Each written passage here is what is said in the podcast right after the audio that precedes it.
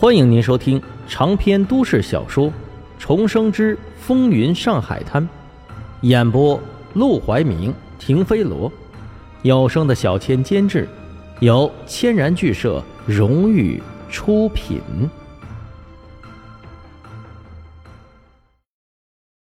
第九十八章血战桥洞。哎，眼见小护士要走，沈梦生下意识的伸手拉她，却没想到。一不小心握住了小护士柔软的手心，小护士猛地把手抽回来，恼怒的瞪了他一眼。沈梦生陪笑着：“呃，不是故意的，别闹了，我还有事儿，赶紧拆了线，我该走了。”哼！小护士不情不愿的走过来，帮他把线拆了，又小心的检查了一遍伤口，确定已经开始愈合，这才让他去交药费。等沈梦生和阿广匆匆忙忙地赶到赌馆时，天都快黑了。黄振义看着黑袋子里的钱，又看了一眼沈梦生和阿广。事情我已经听说了，这些砸场子的人是沈杏山的手下，你们呢，算是捡回来一条命。要是巡捕晚去一会儿，他们杀你们灭口，到时候随便一栽赃，我们想替你们出头都没有证据。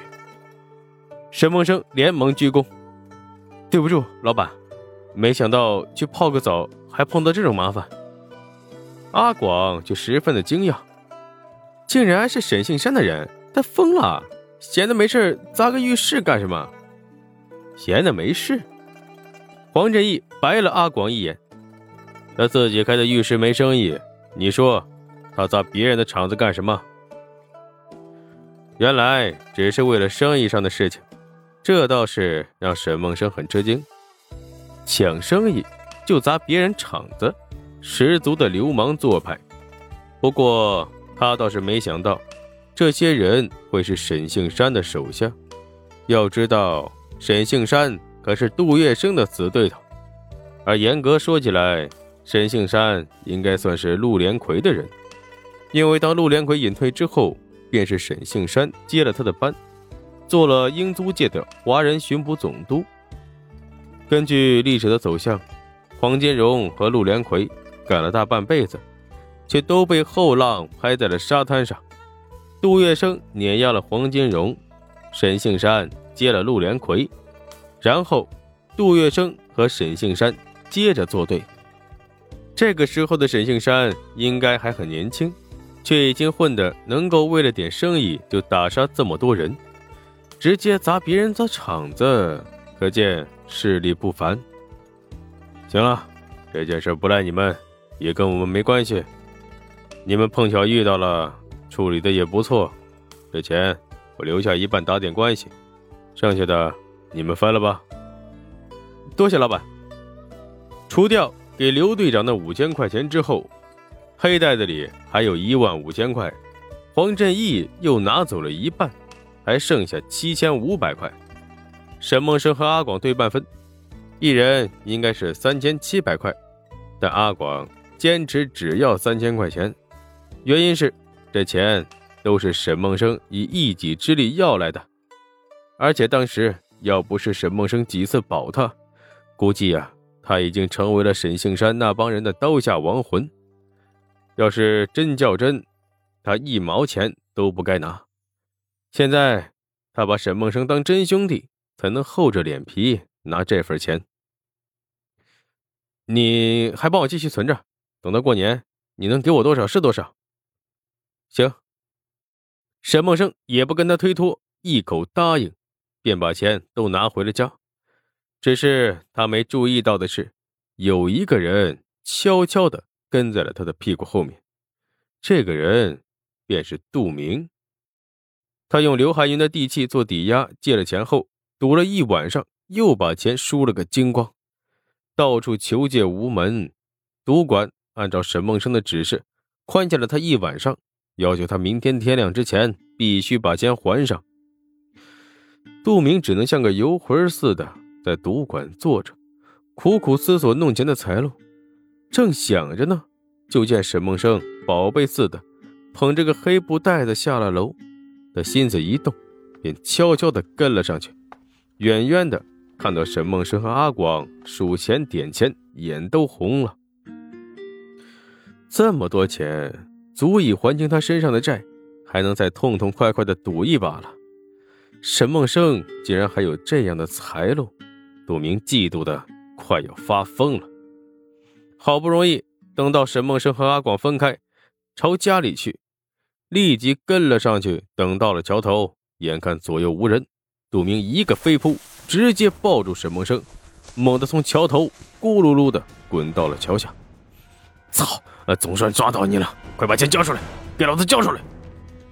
杜明已经被钱逼红了眼，劈手就去抢沈梦生手里的钱袋子。沈梦生被狠狠的吓了一跳，完全没意料到杜明会突然冲出来抢钱，偏偏他右手受伤，左手又没多少力气，跟杜明撕扯片刻之后，竟真的被他把钱袋子抢了去。幸好杜明这时候已经被钱急红了眼，拿到了钱袋子之后，不管不顾的转身就跑。那钱不光是自己的，还有阿广那一份。沈梦生大脑嗡嗡直响，心头说不上是怒还是发狠。眼见杜明手脚并用的往桥上爬，他自地上搬起一块大石头，猛地砸向杜明的后腰。啊！后腰是男人最脆弱的地方。一旦受伤，一辈子都能留下后遗症。杜明痛呼一声，从桥上摔了下来。眼见杜明翻身要爬起来，沈梦生怕自己不方便，到时不是杜明的对手，又搬起石头，猛地砸上他的小臂。只听咔嚓一声，骨头直接断了。啊！杜明捂着胳膊。痛苦的蜷缩在地上，沈梦生弯腰把钱袋子捡起来，拍了拍上面的土，冷冷的看向杜明，瞥一眼桥底下的坟头，那底下埋的就是赖的乞丐的尸骨。于是他立即用完好的左手抓起他的衣领，把人拖到了坟头处，然后蹲下身薅起他的头发，对着坟头砰砰砰撞了三记。知道这底下埋的是谁吗？杜明腰痛胳膊痛，还被砸得眼冒金星，大脑完全不能思考，只知道痛呼。沈木生见状，又薅了他的头发，砰砰撞了两记。啊啊！知道知道。杜明实在是疼得很了，只能哭着呼嚎。沈梦生接着问：“谁？”我哪知道啊！砰砰又是两记。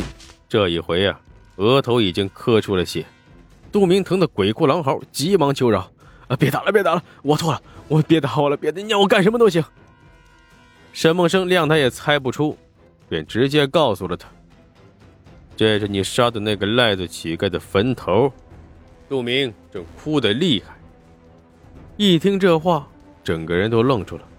那乞丐，他的确是杀了一个乞丐。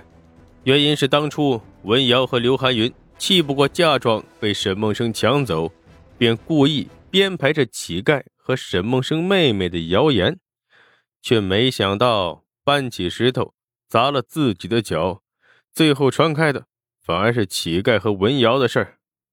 自打那以后，每当文瑶从桥上经过，癞子蛤蟆都会朝文瑶傻笑，文瑶气得发狠。便央求杜明为他出这口恶气，杜明哪会别的出气方式？一看是个乞丐，死了也没人管，便干脆一不做二不休，直接弄死。